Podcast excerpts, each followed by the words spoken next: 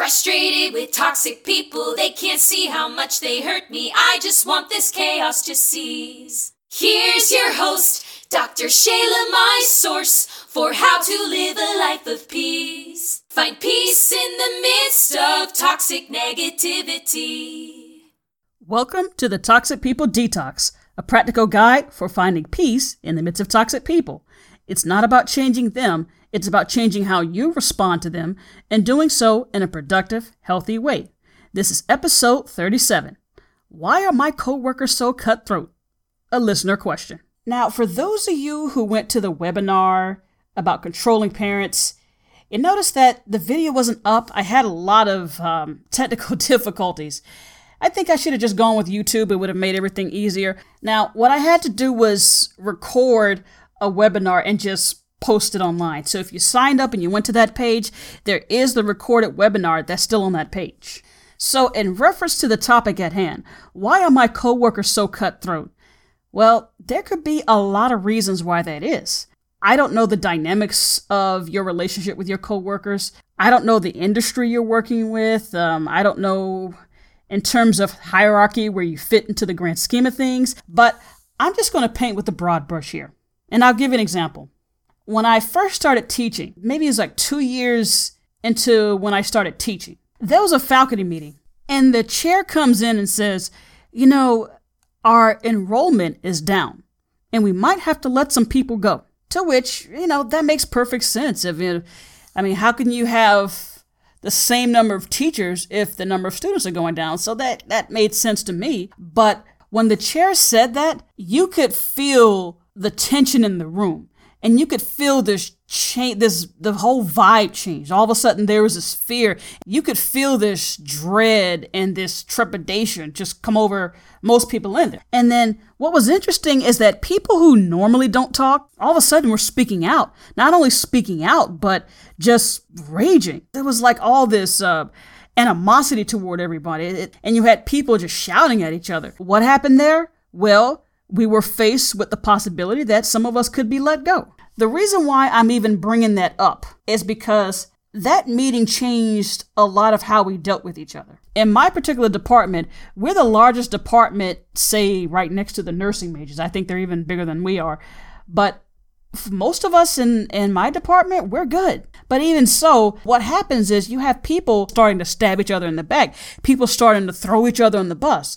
Why is that? It was the fear of losing their job. For some people are probably living paycheck to paycheck. And there are some people who have folks at home who are depending on them. So the fear of losing the job is a very real fear. And I'm saying that because could that be the case where you are?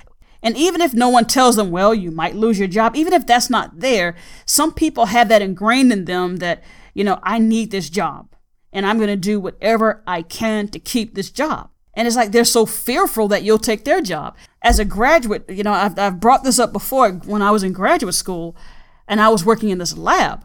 And there was this person I was working with that had at least 15 years ahead of me. But yet this individual acted like I was going to take their job. I said, There's no way.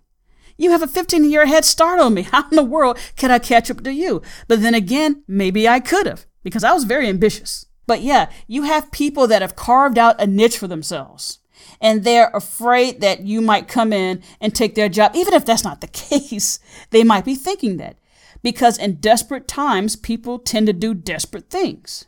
And when you realize that, that some of these people who are cutthroat are probably acting out of fear.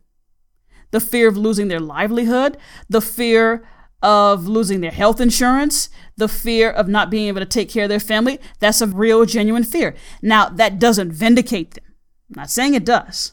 I mentioned in the, my previous episode, episode 36, that when you're dealing with coworkers who are demonizing you or calling you names, one of the things you have to understand is that probably wouldn't bother you so much if you had options. I've been in a cutthroat situation, but the minute I realized that, you know, I have options here. If I get let go, I mean, I'd rather not. I'd rather leave on my own terms rather than someone make the decision for me. But if that happens, then I have this to fall back on. I have that to fall back on. One of our receptionists has a gift for crafts. No, unfortunately, I don't. it was right around Thanksgiving she starts making these little Christmas trees, and she sells them for like a thirty dollars a pop. And then she brought these uh, frosted covered pretzels that she made at home. So she has all these crafts that she brings to work and she sells them, and does quite well. I mean, I don't know if she can do that full time, but at the very least, she has something going on. Now, me, I'm not good at crafts, so I can't do that. I could probably learn if I really had to. But I've done freelancing gigs, tutoring. I had to teach overtime. I don't like teaching overtime, but I recognize, you know, sometimes you might be in a position you have to you might have to take overtime, a second job, whatever it is, give yourself some options. And in my situation, I'm actually downsizing. I'm looking at mobile living, whatever I can to alleviate that financial burden. So if someone tells me, well, Dr. Shaley, we might have to let you go, and I'm thinking, okay, as I've said before, I'd rather not let them make that decision for me. I'd rather just say, okay, I quit. But if it happens, at least I have something to fall back on. Dave Ramsey, I don't know if you've heard of him, but he has this radio show and he talks about getting out of debt. He talks about uh, having a $1,000 emergency fund. Now, I call it a freedom fund because if something goes wrong, I have the freedom to not have to worry about it. Like the time when my car needed some, uh, they had to replace the struts. And so it was like a $500 job. And the lady looks at me, she says almost sheepishly, It's $500. I said, Oh, okay. And then she looked at me like, You didn't hear me? And I said, Yeah, you said 500. Or maybe it was 600. I don't remember. It was something like that. And it, it kind of shocked her because she probably thought I was about to curse her out or I was about to get all uppity. But no, it was, oh, $500. I can take care of that. Or that time I had some major engine work done and it, that was $1,200. So the guy says $1,200. Okay, I already had the $1,000. It didn't take much to come up with the extra 200 So that's what the Freedom Fund is. And then, you know, if you're not in debt, you can save six months worth of expensive just in case something happens. I would love to see a study done looking at people who are cutthroat versus those who believe they have options. And I'm willing to bet that those who don't have options are the ones who are probably the most cutthroat. Now, if they have options and they're cutthroat, I'm not sure what to say about that. It's, it's probably something else going on. But like I said, I could be completely wrong about this, that this is something related to their jobs or their fear of losing their jobs. Like I said, I just don't know. I don't have all the information.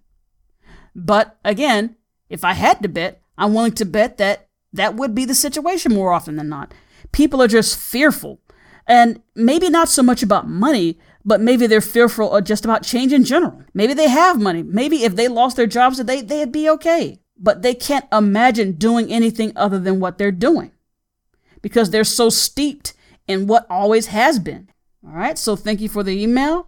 You know, when I get these emails, I try, I try to answer them to the best of my ability, but sometimes my knowledge is limited, and if I don't know, I'm not afraid to say I don't know.